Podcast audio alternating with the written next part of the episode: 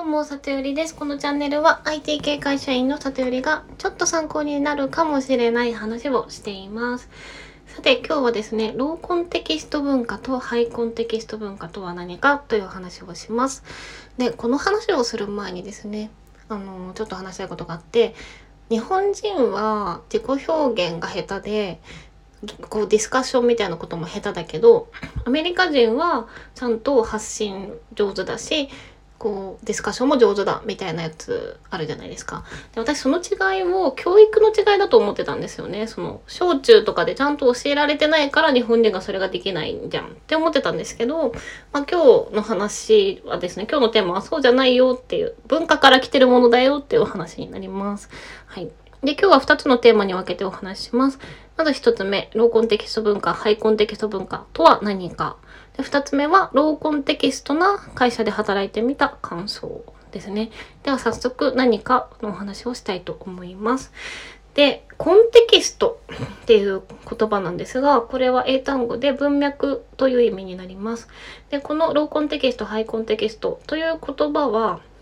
1970年代にアメリカの文化人類学者のエドワード・T・フォールさんという方が定義したものだということです。こういうコミュニケーションスタイルがあるよというふうにね、提唱したそうです。で、ハイとローっていうのがつくんですけど、これは決して優劣を示してるわけではないということでした。で、内容なんですが、まずハイコンテキスト文化に関してですが、人がコミュニケーションを取るときに言語と言語以外の情報も含めてコミュニケーションを取るよという文化だと言っていて、言語以外で言うと、例えばその人の価値観とか、ボディーランゲージ、声のトーン、表情とか、立場とか地位みたいな、こう相手が持ってる背景みたいなところも想像して、会話するみたいな感じですね。なので、直接的じゃなく間接的な表現が好まれるっていうところの特徴もあります。で、こういう文化になっている国は単一民族が多くて、そのお互いの、バ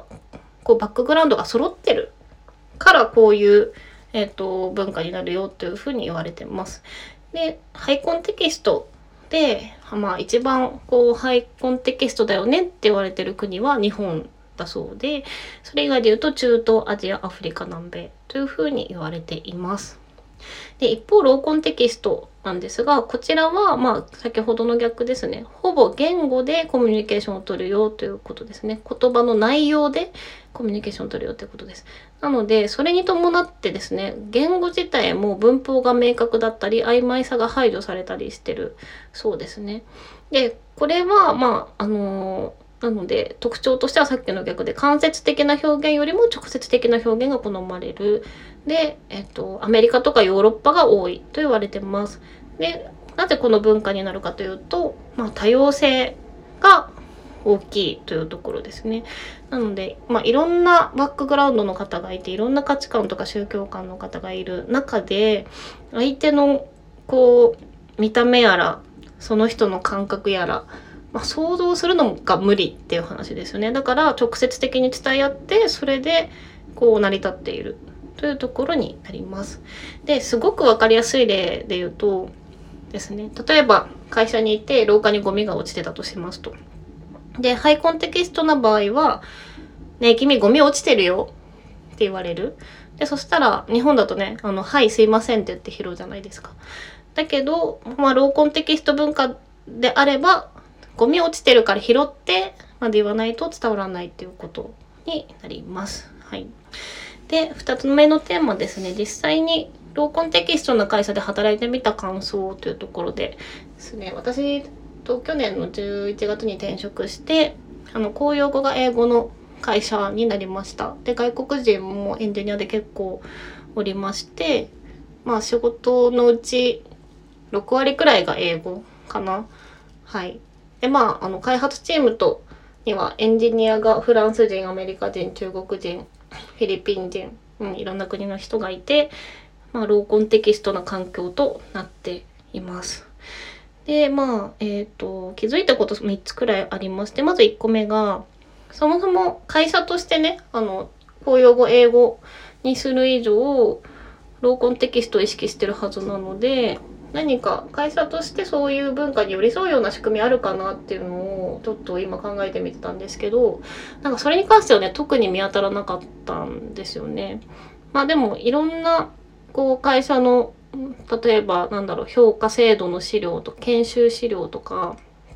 ガイドみたいなものが、まあ、英語と日本語両方で書かれていたりはもちろんしています。で、2つ目ですね、自分がやる作業、仕事でこうローコンテキスト文化で苦労したことに関してちょっとお話ししたいんですが、まあ、私の仕事が新規事業で、まあ、アプリとかウェブシステムを作るっていう仕事になっていて、こう何をどう作るっていう工程の時にシステム使用書っていう、まあ、ドキュメントを書くんですね。で、それがざっくりこの画面にこの位置にこういう入力項目があってここにボタンがあってこういうデザインでみたいな、まあ、絵を描いて、まあ、言葉で補足してみたいな資料になります。で、新規事業なのでこうパンパンシステムを作っていきたいのでこう日本人だけでやってた時ってもう本当にワイヤーラフみたいな感じでもう言うんですけど、なんていうかこう最低限の情報だけ書いとけば作ってくれたんですけど、こんなに具体的に書かないと伝わらないのっていうので結構苦労はしています。まあ、具体例で言うと例えばこの項目とこの項目にこうなんとかっていう項目追加しといてみたいな要望を日本人だったら今言った内容でもう普通に分かりましたって作れると思うんですけど、外国人にそれ言うとデザインは何ですか、フォントサイズは何ですか、なんか太字にしますかみたいな、全部指定してくれないと分かりませんみたいなこと言われるんですね。でもさこの画面のここのとここの間なんだからさ前後見てデザイン同じでいいって判断してよって思うんですけど、まあ、そこまで言わないとダメで、なのでこ他とデザインを同じにしてくださいって日本語で書いてもどれですかとかに結局なっちゃうから、こう全部の指示をこう図示する感じでですね、デザインはこれと同じにしてください画像貼るとかこことここの間にこれを追加してくださいみたいなこう図で書いて矢印書いてみたいなことをやらないとどんどんずれてくっていうのが、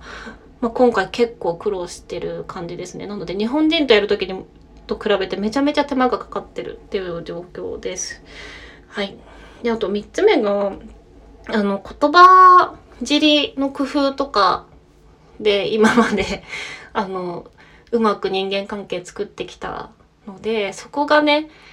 こうできなくて苦戦してるっていうところです。で、例えばちょっと日本人同士だったら気を使っていう会話高圧的にならないようにしようって思った時に、例えばなんとかな感じですかねとかちょっとだけ確認してもらっていいですかすいませんみたいなやつとかが、まあそもそもなんて言っていいか分かんないって最初思ってたんですけど、あ、そもそも不要なんだなっていう、そういう間接的なやり取りも普通にこう見せてちょっと見せろ確認させてって言えばいいんだなっていうことにまず気づいたっていうところですね。で、あともう一個は以前ヒマラヤでちょっと話したんですけど、こうメンバーと仲良くなるために日本人のチームだった時にこうお疲れ様さたばさとかなんかダジャレを言ってこう笑ってもらって、まあ、親しみを感じてもらうみたいな作戦をとってたんですけど、英語だとそういう語尾遊びみたいのができないから、まあ多分私の英語力が低いっていうのもあるんですけど、でも面白いって、面白く言おうと思って、